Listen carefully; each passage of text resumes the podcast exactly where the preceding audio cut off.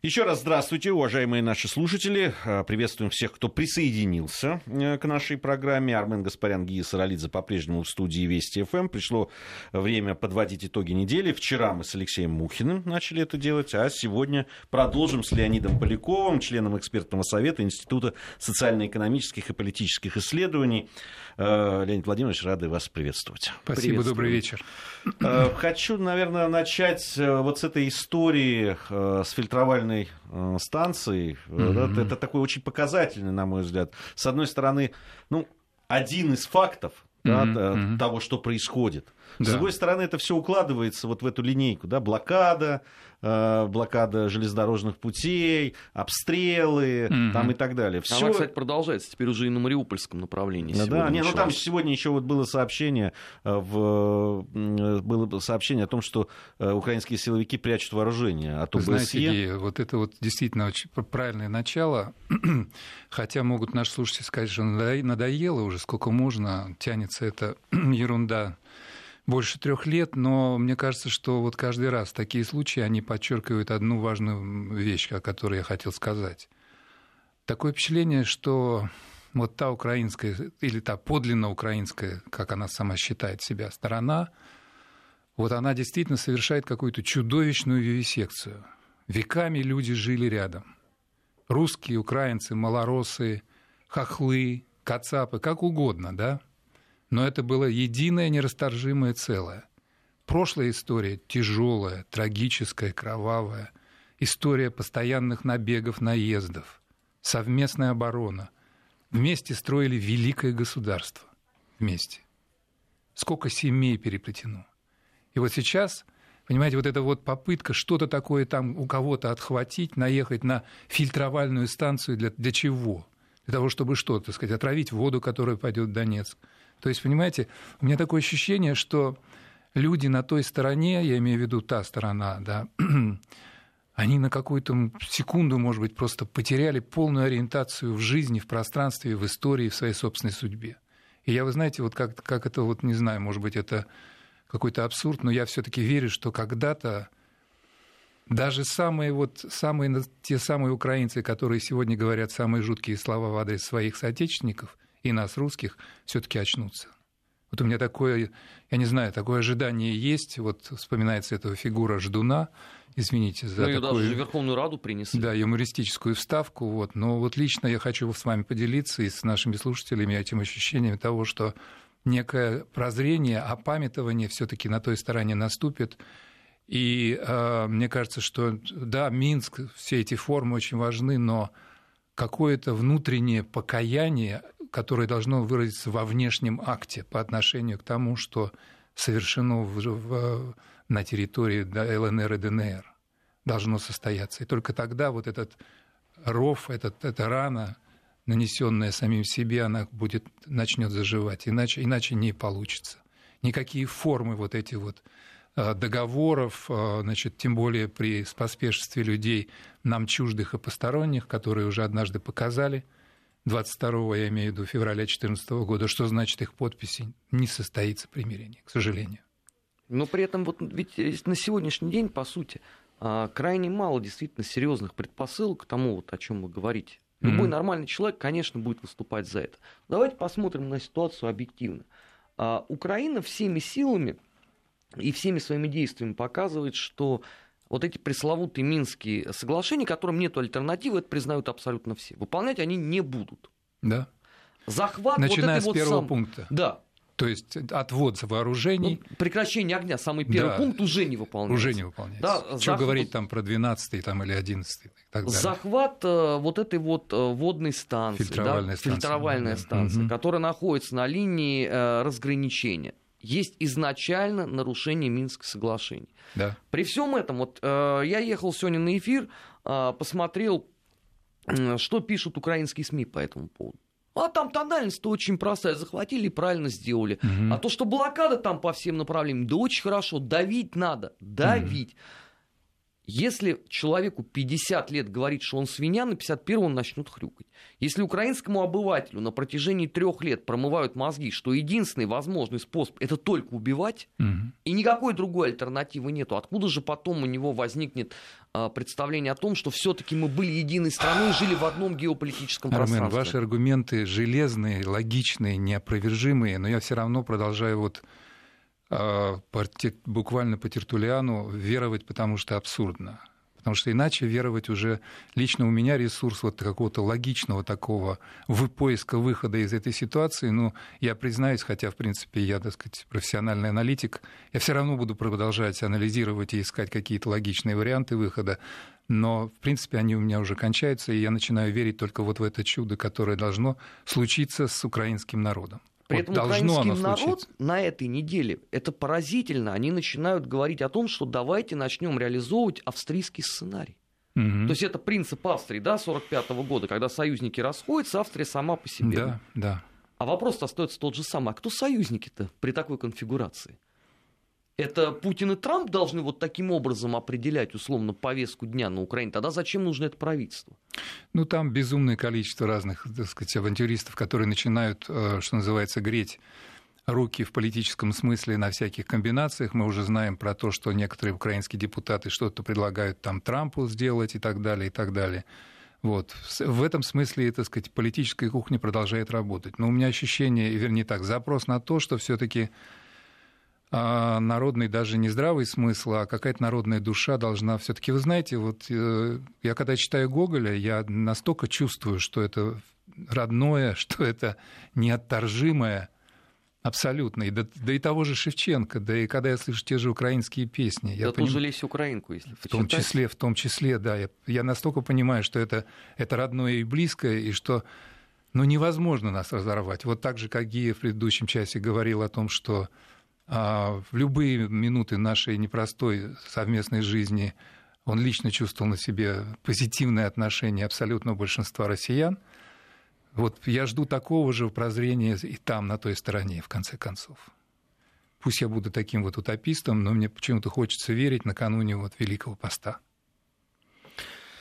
Хочется верить, действительно. Вы знаете, я очень долгое время, э, там, сразу после тех событий, которые происходили в 2014 году на Майдане, э, я был среди тех, кто не верил в, какое-то, э, в развитие событий вот такие трагические. Я честно вам могу сказать, для меня это был и мои друзья, коллеги предупреждали, и здесь и в студии мы говорили, и, вне студии, да, там споры шли. И я все-таки был таким оптимистом, видимо, э, действительно не очень э, информированным, что ли. Но я не, не мог э, поверить в то, что люди, которые ходят с портретами Бендеры там, и Шухевича, они могут в, в стране, которая столько потеряла, сколько людей воевали, да, вот даже вот это вот э, само отношение к Великой Отечественной войне, это, я, я не мог поверить, что украинцы э, и люди, которые живут Там же абсолютно Украины- большинство геев, вы правы, это ветераны, дети ветеранов, Вот в том-то и дело. воевавших против Ну, фашизма. просто не, ну, Абсолютное я, большинство. Я же учился да, с ребятами с Украины, я с ними дружил, дружу, да, и буду,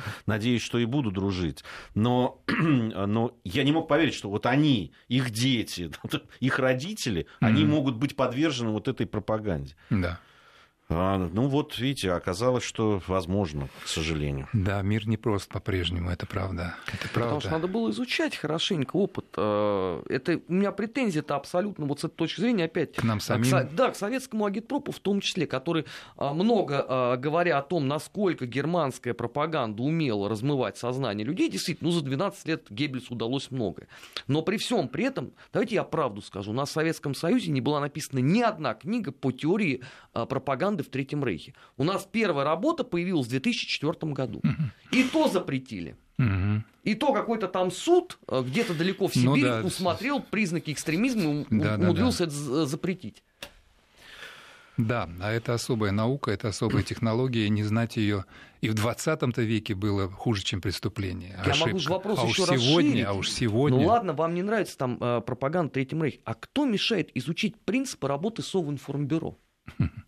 Ну что, Щербаков же не был врагом нам всем, да? Он же каким-то образом сформулировал вот эти постулаты работы э, органов пропаганды. Почему это до сих пор никем не изучено? Да. Ну это риторический вопрос, я понимаю. А, Я хочу к еще одной новости перейти и поговорить э, о ней. Э, Появилась, э, появилась информация, ну, это журнал «Политика», со ссылкой на бывших и нынешних американских... Politico.com, да? Да. Угу. Ну, оно преподносится как журнал «Политику». Угу. Вот. Так вот, этот журнал со ссылкой на бывших и нынешних американских чиновников говорит о том, что администрация президента США рассматривает возможность выхода из Совета ООН по правам человека. Рассматривает, точно. Да. Э, по данным источников, издания США могут решиться на этот шаг из-за того, что Совет по их, с их точки зрения, оказывал влияние на принятие резолюции ООН, осуждающей э, деятельность Израиля, в частности. Да. Вот. Mm-hmm. На ваш взгляд, действительно, это возможно? Ну, в общем, это одна из опций в стратегии Трампа, поскольку у него акцент достаточно однозначный в ближневосточной политике. Это ставка на укрепление стратегического партнерства и союзничества именно с Израилем – а вот эта вот вся кутерьма с э, разрывом якобы иранской сделки, она ведь, э, в конце концов, э, именно в связи с тем, что позиция Израиля по этой сделке нам известна, она отрицательная. Ну и здесь тоже, действительно, Совет по правам человека, там в 47 стран входит, голосует Генеральная Ассамблея. В прошлом году вот, значит, Россию туда не избрали, очевидно, по проискам тех же Соединенных Штатов Америки, очевидно. А теперь они выходят. Очевидно, да. Я, я напомню, что это на самом деле этот орган заменил комиссию по правам человека. Да, вначале это была просто комиссия, а теперь это совет полноценный.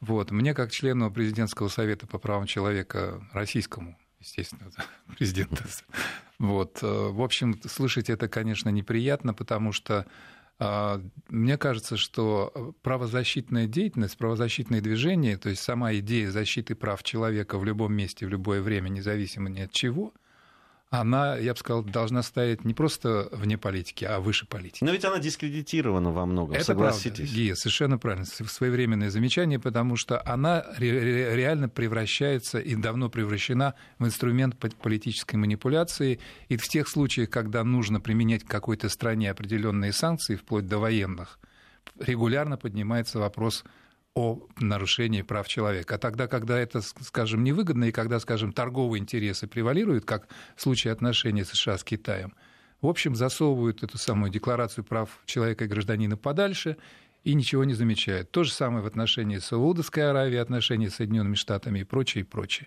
В общем, вы правы, действительно, но понимаете, в чем дело? Есть вещи, которые действительно должны составлять э, абсолютно беспрекословную, э, всеобщую, универсальную ценность. Мы очень хорошо понимаем, что у каждой культуры, у каждой человеческой цивилизации свои собственные ценности, свои представления даже о добре и зле. Но в конечном счете, я думаю, что никто не станет спорить относительно того, что мы сами для себя, как люди, представляем собой первую и последнюю ценность просто так вот человек, да, вот это вот просто нужно понимать, что каждый из нас человек. И отношение к другому должно строиться на этом принципе. Вот, поэтому э, я понимаю мысль Трампа и его идею, тем более, что все это обосновывается еще к тому же финансовыми соображениями. То есть э, Трамп большой экономист, в том смысле, что эконом по-пушкински почти что, да, был великий эконом. Он считает каждый цент, хочет сэкономить на всем, где можно, а, начиная от НАТО, в том числе и на СПЧ. Вот. Но мне думается, что э, это, в общем, скорее такая, ну, я бы сказал, риторика, и было бы очень прискорбно, если бы все-таки это осуществилось. Я очень надеюсь, что Иванка Трамп, которая отговорила своего папу от того, чтобы он так сказать, не так сказать, э, выходил из Парижского соглашения по значит, борьбе с потеплением, может быть, она и в данном случае, или, может быть, его значит, этот самый э, муж Иванки, Джаред Кушнер, может быть, тоже как-то в эту сторону посмотрит. Во всяком случае, не хотелось бы, чтобы а, Соединенные Штаты подавали пример всем, что в том смысле, что а, защита прав человека это ну, что называется, последнее дело. Ну, а может я бы быть, поспорил бы с вами, коллеги. может быть, э, Давайте. какой-то другую формы примет тогда? Вот, вот с тезисом, а, что дискредитирована идея. А разве могут отдельные люди дискредитировать самую идею? Страны могут. Отдельные люди вряд ли, а страны могут. Ну просто у нас, когда мы говорим про правозащитников, у нас всегда идет коннотация в сторону наших деятелей, да, которые действительно готовы защищать определенные вот у нас правозащитники, которые готовы защищать права любого человека, только не гражданина России. Но ведь это же не, не означает дискредитация. Так, Армен. Я бы вспомнил вот Лизу Глинку в этом а случае. я не про нее. Я говорю, например, да. про господина Пономарева. Это бывает. Это бывает, да, есть и такие у нас явления, когда действительно то, что происходит где угодно, кроме у нас, э, на самом деле становится приоритетом. Ну, Но просто вот э, Украина, с этой точки зрения, очень яркий пример. Да, Да, все эти люди, да, они ни очень, разу не кстати, сказали да. про К вопросу уничтожение о прав фильтровальной станции, в принципе, Да. да, да, да, и к Украине в целом, потому что, конечно же, а, отношение тех же Соединенных Штатов к тому, что творят э, всякие там эти самые добробаты, и не только добробаты, а всякие ВСУ по отношению к мирным гражданам, это, конечно, выходит за предел, ну, я не знаю. В этом смысле, кстати говоря, можно такой парадоксальный тезис выдвинуть, в этом смысле США уже вышли из этого совета. Потому что если бы они реально там и, так сказать, по-честному, что называется, присутствовали, то первое, что они должны были бы сделать, это инициировать подробное рассмотрение всех преступлений против человечности, совершенных на территории ЛНР и ДНР. Но тогда из этого совета, получается, вышли все, кроме нас. Потому что мы единственные говорим о вопиющем нарушении прав человека в регионе в этом. Ну, у нас есть союзники, конечно, которые нас в этом поддерживают, но, безусловно, конечно, вот позиция России здесь ключевая, вы правы. Ну, э, по э, говоря о том, что дискредитировано, оно, э, дело в том, что, ну, чего уж там греха таить. Все равно, когда начинаются разговоры о нарушении прав человека, э, очень часто э, страны, если говорить о странах, Да. выступают с точки зрения своей политической целесообразности. Э, Это, это, это так. Ну, э, к сожалению, практически я мне, мне трудно даже здесь э, какое-то найти э, исключение из этого правила. Более того, я бы сказал так, что даже организации, которые призваны соблюдать эти права и мониторить их объективно, типа Amnesty International, довольно часто начинают выступать в роли политических же манипуля- манипуляторов. Но я повторюсь, все-таки сама идея, на мой взгляд, абсолютно бесспорная. Это идея, которая должна сплачивать нас всех, мне кажется. Независимо от того, в какой стране мы живем, какой веры мы придерживаемся и вообще, что, что мы думаем друг о друге. Но если мы забудем о том, что, в общем, единственное, что нам дано, это наше собственное человеческое существование, в общем, тогда все остальное бессмысленно, мне кажется. А, Ну что ж, э, давайте э, еще, еще есть у нас время еще в этой части э, поговорить. Обсуждали мы эту тему в, сегодня в предыдущей программе о 23 о празднике 23 февраля и об высказывании. А, Тут вот как раз и о правах человека, наверное, тоже э, кстати будет.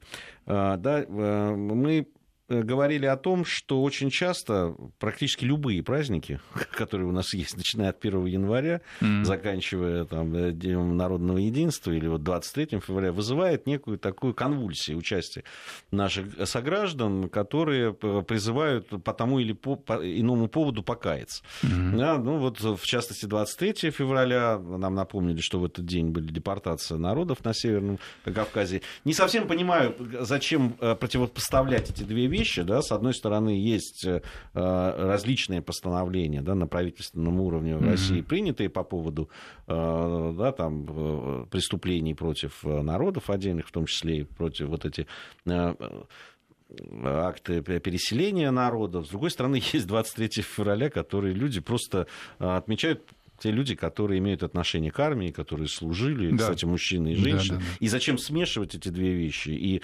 а, э, стыдить людей, которые вот э, празднуют это, я не очень понимаю. Ну, вернее, я понимаю, но это друг, тут другая... Ой, Ги, вы такую глубокую тему поднимаете, особенно в столетие вот этого 17 года. А, На самом деле, правда, вот опыт э, прошлого должен нас научить тому, чтобы мы очень бережно относились к, сюжетам, которые могут, ну, в буквальном смысле разжигать. Да, вот я по формулу конституционной статьи говорю. А, Ну, что в данном случае можно сказать о 23-м? Ведь э, на самом деле, да, действительно, это трагическая страница, трагическая дата для наших соотечественников на Северном Кавказе. Но, с другой стороны, среди тех же э, северокавказцев э, достаточно много, и практически все мужчины военные, и воевали, и сейчас они в армии. Ну, как можно разделить эти вещи? Как можно превращать 23 число исключительно, скажем, в какую-то такую вот черную дату?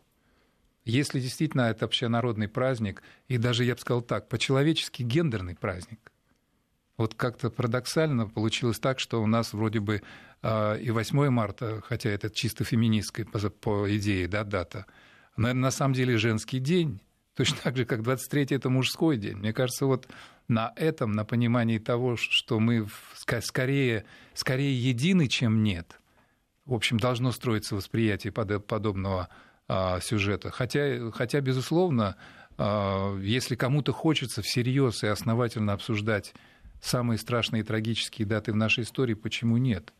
Это повод, ну я бы сказал так, повод не для того, чтобы разругаться и для того, чтобы начать друг друга снова ненавидеть, а скорее повод для того, чтобы искать а, то необходимое внутреннее согласие, которое в общем является основой единства любого государства, а тем более такого сложного и непростого государства, как Российская Федерация. Да ровно это им как раз и неинтересно. Я имею в виду широкое обсуждение на общественном уровне именно вот этих ну... сложных исторических вопросов. Потому что, как правило, вся эта публика к серьезному разговору именно об этих вот непростых страницах нашего прошлого готова меньше всего.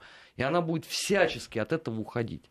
Доказывается это очень просто. Сколько раз э, тот же Леонид Яковлевич Гозман старался донести свою позицию э, в эфире, например, э, программы «Поединок». Какие там были результаты? Ну, согласитесь, вообще выглядит странно. Э, в день, когда ну, большинство э, мужского населения, которое служило так или иначе в армии и считает это праздником своим, mm-hmm. ну, оно праздником относительным. Не, ну, понятно, что это праздник все-таки действующих, да, там, военных, э, моряков, солдат, очередь, офицеров и так далее. Тех, тех, кто реально в строю, Я, я да. тоже, да, там, мужчин, женщин, неважно, те, кто имеет Кстати отношение... Говоря, да, праздник конечно. мужской, но и женщины в погонах. А, безусловно, их, тем более их становится все больше и больше. Да. Вот, но все равно люди, которые приносили присягу, которые были э, в, служили в советской армии, в российской mm-hmm. армии, они считают так или иначе этот праздник. Ты выходишь и говоришь, вы все должны показать, чего это вы тут радуетесь и, значит, празднуете. Нет, вы должны встать на колени, каяться. Ну, однозначно это вызывает раздражение у человека. Ну, ну в любом случае. А, да, там, насколько ты прав или не прав. Ну, люди абсолютно спокойно. Слушайте, подождите, ну, в конце концов, ну, во-первых, мы лично к этому отношения не имеем, чтобы, уж точно, чтобы каяться. Да? Во-вторых, э, это наш мы имеем право. Вы считаете по-другому, можете высказать свою точку зрения, но апеллировать к нам и говорить, что хотите каяться, кайтесь, это личное дело каждого. Абсолютно. Это личное дело каждого. Не бывает коллективного. И, да. да, и раздражение, которое это вызывает, оно потом вот в этих цифрах, кстати, поединка и, и, и во всех остальных. И, кстати, когда голосуют люди там в парламент или там за кандидатов в президента от различных партий. Вот это тоже выражается в отношении людей к тому, что делают. Накапливается и сказывается на этих цифрах, безусловно. У нас новости, затем мы продолжим. Я напомню, что Леонид Поляков, член экспертного совета Института социально-экономических и политических исследований, у нас в гостях. Э, новости. Недельный отчет. Подводим итоги. Анализируем главные события. Продолжаем нашу программу, продолжаем подводить итоги недели. Армен Гаспарян, Гия Саралидзе в студии Вести ФМ. Сегодня э, нам помогает подводить итоги недели Леонид э, Поляков, член экспертного совета Института социально-экономических и политических исследований. В Европу я предлагаю перенестись, э, в западную от нас. Вот, и, Хотел бы напомнить, что мы тоже Европа. Да, да, вот я как раз и... Ну, мы, мы, мы считаем, что да, кто-то считает, Украина что не Европа, и мы тоже Европа да. Э, Москва, це Европа. Вот, э, во Францию. Давайте, да, Очень да, любопытные события на этой неделе вокруг. Ну, они свои источники, они раньше, да, там источник этих э, новостей, которые приходили из Франции. Но было любопытно посмотреть. А французы нам всегда симпатичны, да, как ну, вы говорили в предыдущей ну, программе. Ну, это действительно Несмотря это, на 812 факт, Ну, да. давайте, да, к симпатичным а, французам. А, да, и Камарин Ле Пен, э, которая... Нет никакой неожиданности в том, что она сейчас пока вообще лидирует по опросам. По 26% всем... первое место. Да. да. Но ну, при этом, значит, масса а, масса к ней претензий со всех сторон. Mm-hmm. У французов о том, что она там своего охранника а, в Европарламенте э, там оформила в качестве советника. Ну, да. кстати, это прямо такое, это Фион э, это mm-hmm. чуть, чуть ли не э, может лишиться вообще возможности. Ну, у Фиона с родственниками проблемы, да, там да. Пенелопа Гейт, так называемый, да. да. Тут ну, тут все-таки не родственник. Но все равно. Но ищут, но при этом, охранник, Но надо отдать все-таки должная Марин Ле Пен, угу. она ведет себя просто непреклонна абсолютно. То есть она не поддается вообще. Скала. То, то есть, да, ее там вызывают в суд по этому поводу. Она говорит, я не пойду. Что я не пойду, не пойду это, на это судилище. Вот. С муфтием встречаться, платок не надену. Платок не надо, да, вот я хотел тоже. Ну, Да. я думаю, что это все в ее копилку на самом деле. Вот в той ситуации, которая сейчас а, существует э, в той же Франции, на фоне Мгм. вот этого, ну уж простите меня, конечно, нельзя, может быть, так да, о, там, о первом лице государства говорить, ну бесхребетном абсолютно а, президенте нынешнем, Эл- э, Оланде. Эластичным, да. эластично, ну, чересчур, на мой взгляд. Она просто выглядит настоящим политиком в этом да, смысле. да, да, да, да. Но во Франции есть специальный термин про таких женщин, но я не буду его воспроизводить в эфире. Вы, наверное, знаете. да. Вот, а, Ну что, Франция соскучилась по такой жесткой руке? Вот я как раз об этом. говорю. Что, что происходит, на ваш взгляд? Ну, не то чтобы Франция соскучилась, но, мне кажется, тот же процесс, который мы наблюдали на недавних выборах в Соединенных Штатах, когда апелляция к, а, я бы сказал, такому корневому, уж все уменьшающемуся э, значит, ев- европейскому по происхождению и белому по цвету большинству, вопреки всем прогнозам, сработала. А Во Франции более сложная ситуация, вот, но тем не менее все-таки пока, пока, ну, она безусловный лидер в, в первом туре. Я напомню нашим слушателям, что 23 апреля, практически меньше, чем через два месяца, уже пройдут выборы, первый тур. И по всем предсказаниям она победит в нем. Однако вот дальше, поскольку тур второй будет, и неважно, кто там получится, Макрон ли, так сказать, человек, который, в общем, левых взглядов и социалист по происхождению, но позиционируется как независимый кандидат, или все-таки Франсуа Фийон, если он сумеет преодолеть вот этот самый, значит, Пенелопа Гейт и выйти на окончательную, так сказать, дорожку президентской гонки, во втором туре французы сами предсказывают, что, скорее всего, ей не удастся выиграть. Но это опять-таки, я бы сказал так, это ухищрение системы.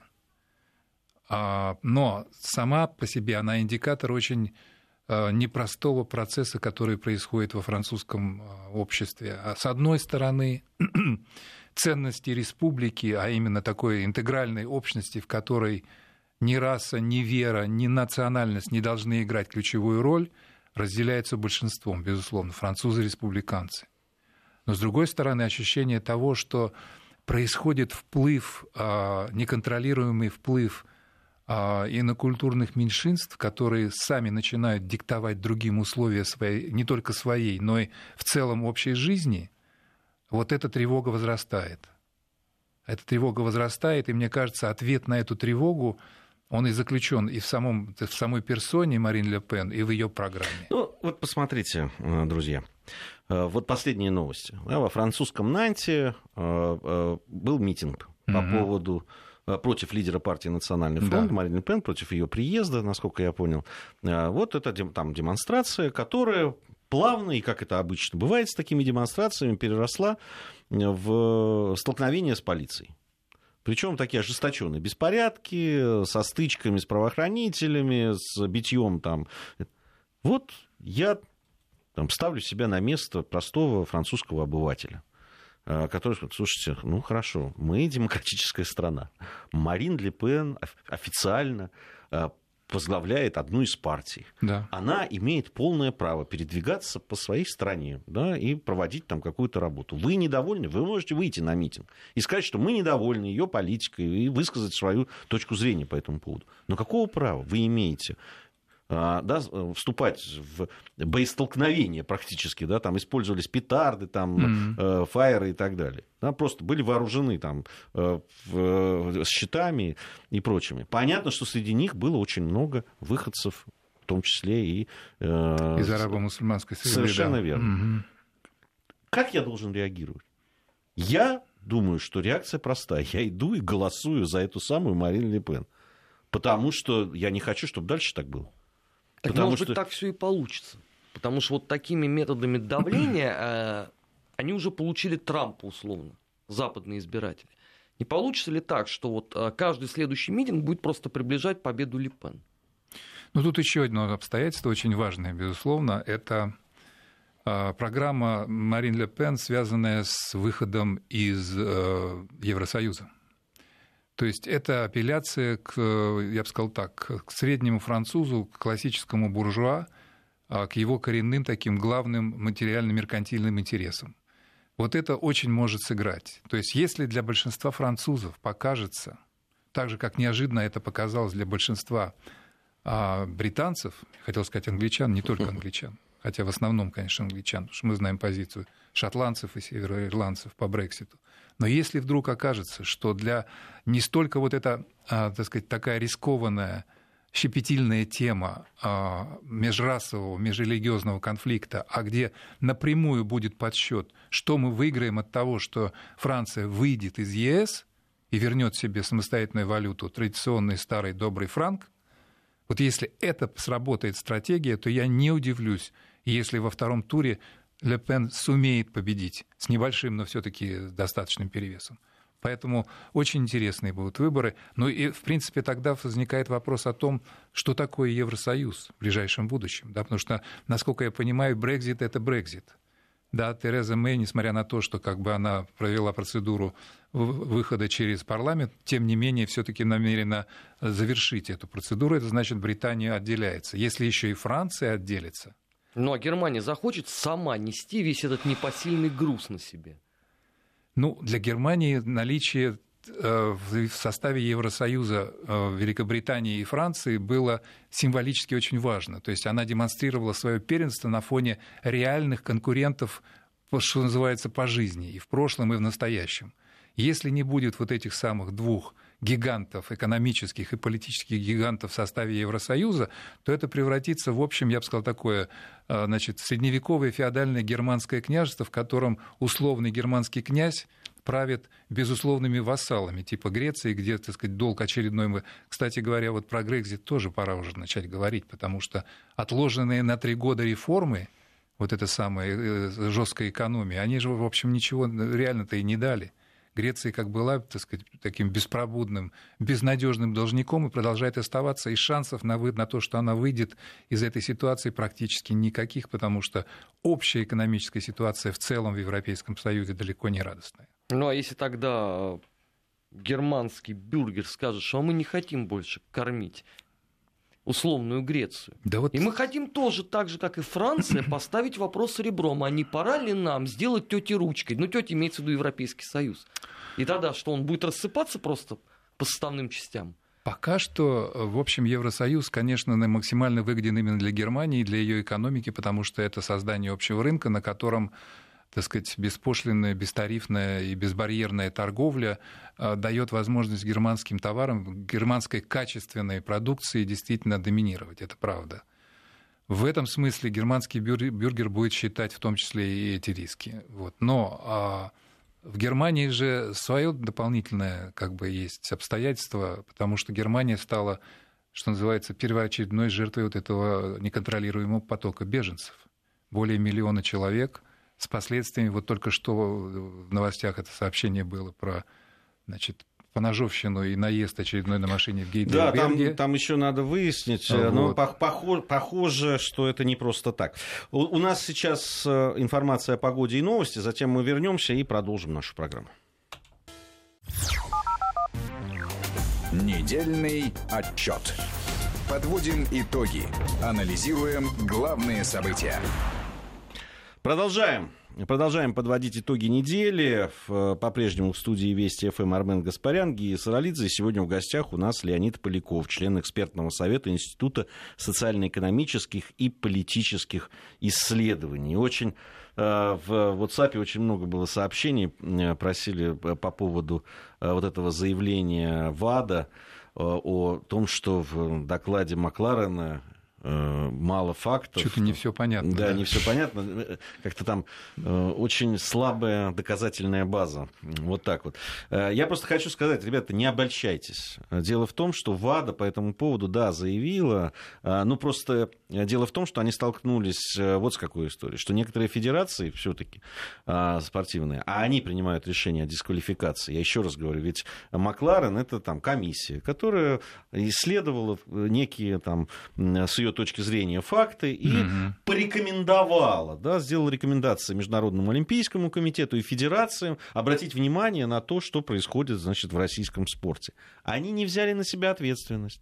Они не взяли на себя даже труд там по тому, чтобы доказывать, что произошло или нет. Это Мгм. просто выводы некой комиссии, основанные на э, источниках, там, в основном это информаторы, вот, которые бежавшие в Соединенные Штаты. знаете. Евгений, мне кажется, что вот э, как-то в последнее время вот э, на Западе появляется новый жанр. Такие досье, типа досье Кристофера Стила про Трампа, как, значит, он в Москве тут бузил в, в отеле, значит, Картон Ридс, там, нанимая каких-то девушек с пониженной социальной ответственностью. Это во время съемок фильма, э, Да, клипа да, музыкального. Да, да, да, да, да. И вот, значит, похоже, что Макларен, в общем, это действительно какой-то новый жанр. Сделать документ, много страниц, много букв, Да. мало фактов. К сожалению, выводы просто потом, Ну. да, вот они, то есть он, они рекомендуют, вроде как кто-то там прислушивается. Международный Олимпийский комитет сказал, что ну здесь нет доказательств. Ну вот, вот мы передаем эти, доку- ну, э, эти документы и аргументацию Федерации, пускай они принимают участие, принимают решение. Федерация легкой атлетики, где британец э, возглавляет, они даже еще не успел даже Международный Олимпийский комитет им спустить, как они уже приняли решение по нашим легкоатлетам, и теперь они там в час по чайной ложке допускают то двух, то трех наших Ну да. легкоатлетов, причем выступать без флага, понятно, э, как независимых. Какая-то издевательская Из- процедура, Абсолютно на самом деле. издевательская процедура. Да. Я, я бы не радовался по поводу вот того, что... это- Можно представить себе состояние спортсмена, который в конечном счете выйдет на старт после всего этого. Ну да, здесь и это... ф- Потом, э, ведь она такая тоже ситуация не очень приятная по отношению к своим болельщикам. В да. том числе. Ну, это такая этическая. Я-то не осуждаю ни одного из спортсменов, которые приняли это предложение выступать Профессионал есть профессионал, вы Ну, правы, это их работа, да. К сожалению, спорт давно перестал быть просто спортом. Это А он уже не профессия. может быть другим, Да. конечно.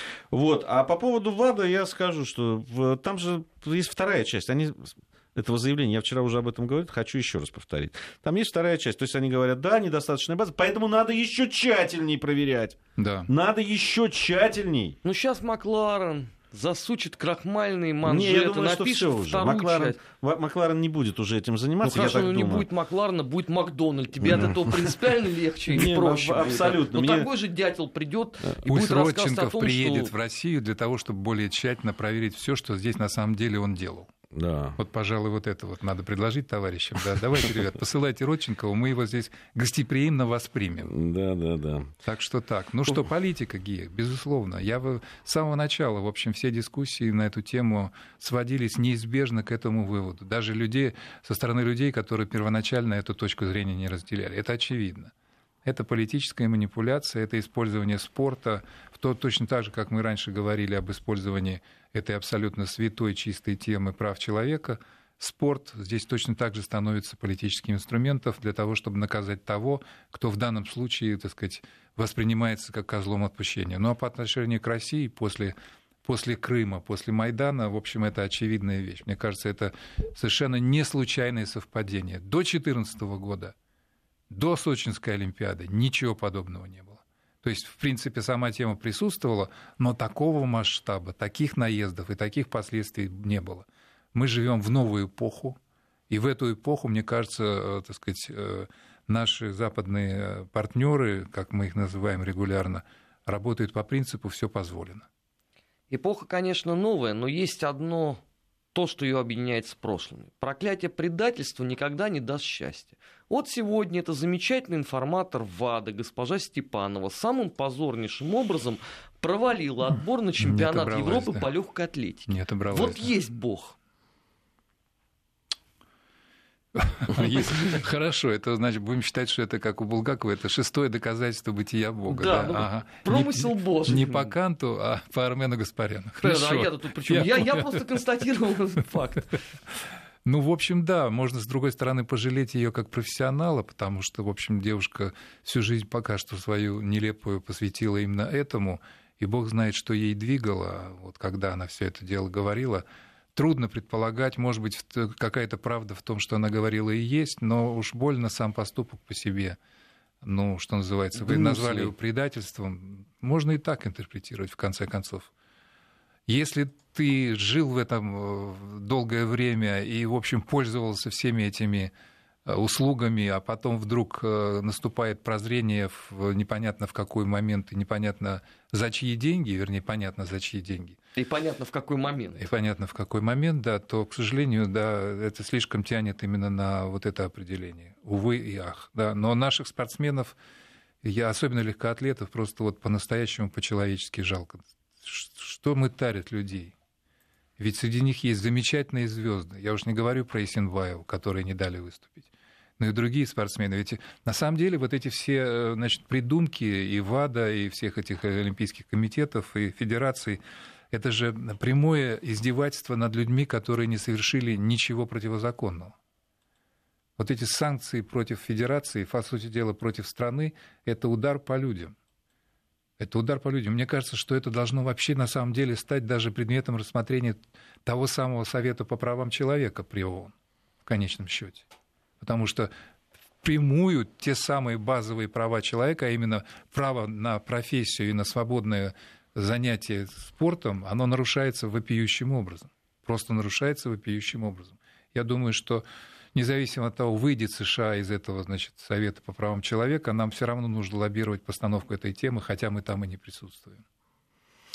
Ну, а что касается вообще вот э, того, что, что нужно делать сейчас, чтобы защищать права наших спортсменов, если вот к этой теме, значит, на мой взгляд, правильно, я это тоже уже говорил, еще раз повторю, на мой взгляд, абсолютно правильно сейчас э, взят курс на то, чтобы больше не отступать. То есть мы выступили там, э, думали как-то договориться, видимо, когда нас попросили отказаться от чемпионата мира в Сочи по скелетону, там, санкам, uh-huh, uh-huh. От, отменили этап Кубка мира по биатлону в Тюмени, но все, уже нас уже опять следуя этой такой уже тактики попросили отказаться и от чемп... добровольно от чемпионата мира по биатлону, который mm-hmm. должен А мы в Тюмени посмотрим, со... простим вас или нет. Э, да, да, мы, да и уже, вот, я, я так понимаю, что уже окончательное решение принято не отказываться. Хотите, лишайте, но тогда у нас есть повод пойти в международные суды.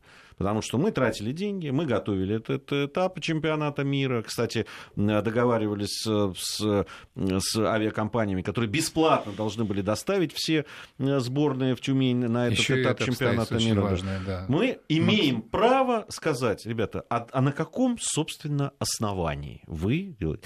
В конце концов, ну, с допингом все понятно. Пойма попался человек на допинге. Да, есть закон, дисквалификация, там, два года, три года пожизненно, в зависимости от того, на каком допинге и сколько раз ты попадался. Ради бога, применяйте ее.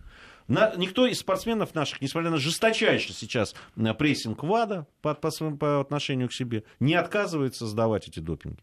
Самое сейчас, да, там, кристально чистая э, сборная это сборная России. Это точно абсолютно. Потому что такого количества э, допинг-тестов не сдавал никто и никогда, сколько наши спортсмены за последние И время. даже нет ни одного астматика, мало mm. того. И даже нет человека, у которого есть боязнь одиночества. Да. И ему не выписывают специальные да. лекарства. И, и там иммунитета тему. рассеянного внимания, ну, да, чего-то еще. Ничего. ничего. Да, то есть ничего абсолютно. Не просим абсолютно, никаких лекарств. Да, здоровые э, ребята бегают, соревнуются. Вон, норвежцы все астматики сегодня опять упали. Ну, сразу сразу видно больные ребята. Ну, видно же. Ну, смотри, все время падают на да, финише. Да. Вот я то один месте, упадет, я не стал бы так радостно, как ты, говорить о том, что у нас вся сборная здорова. Потому что дальше прозвучит а, претензия, что да, вы слишком здоровы для спортсменов. Подозрительно вас, здоровы. Да, у вас ни болячек, ничего нету. На этой оптимистической ноте предлагаю закончить сегодняшнее подведение итогов. Большое спасибо Леониду Владимировичу Полякову, э, который у нас сегодня в гостях был. Спасибо и совсем скоро, уже на следующей неделе встретимся.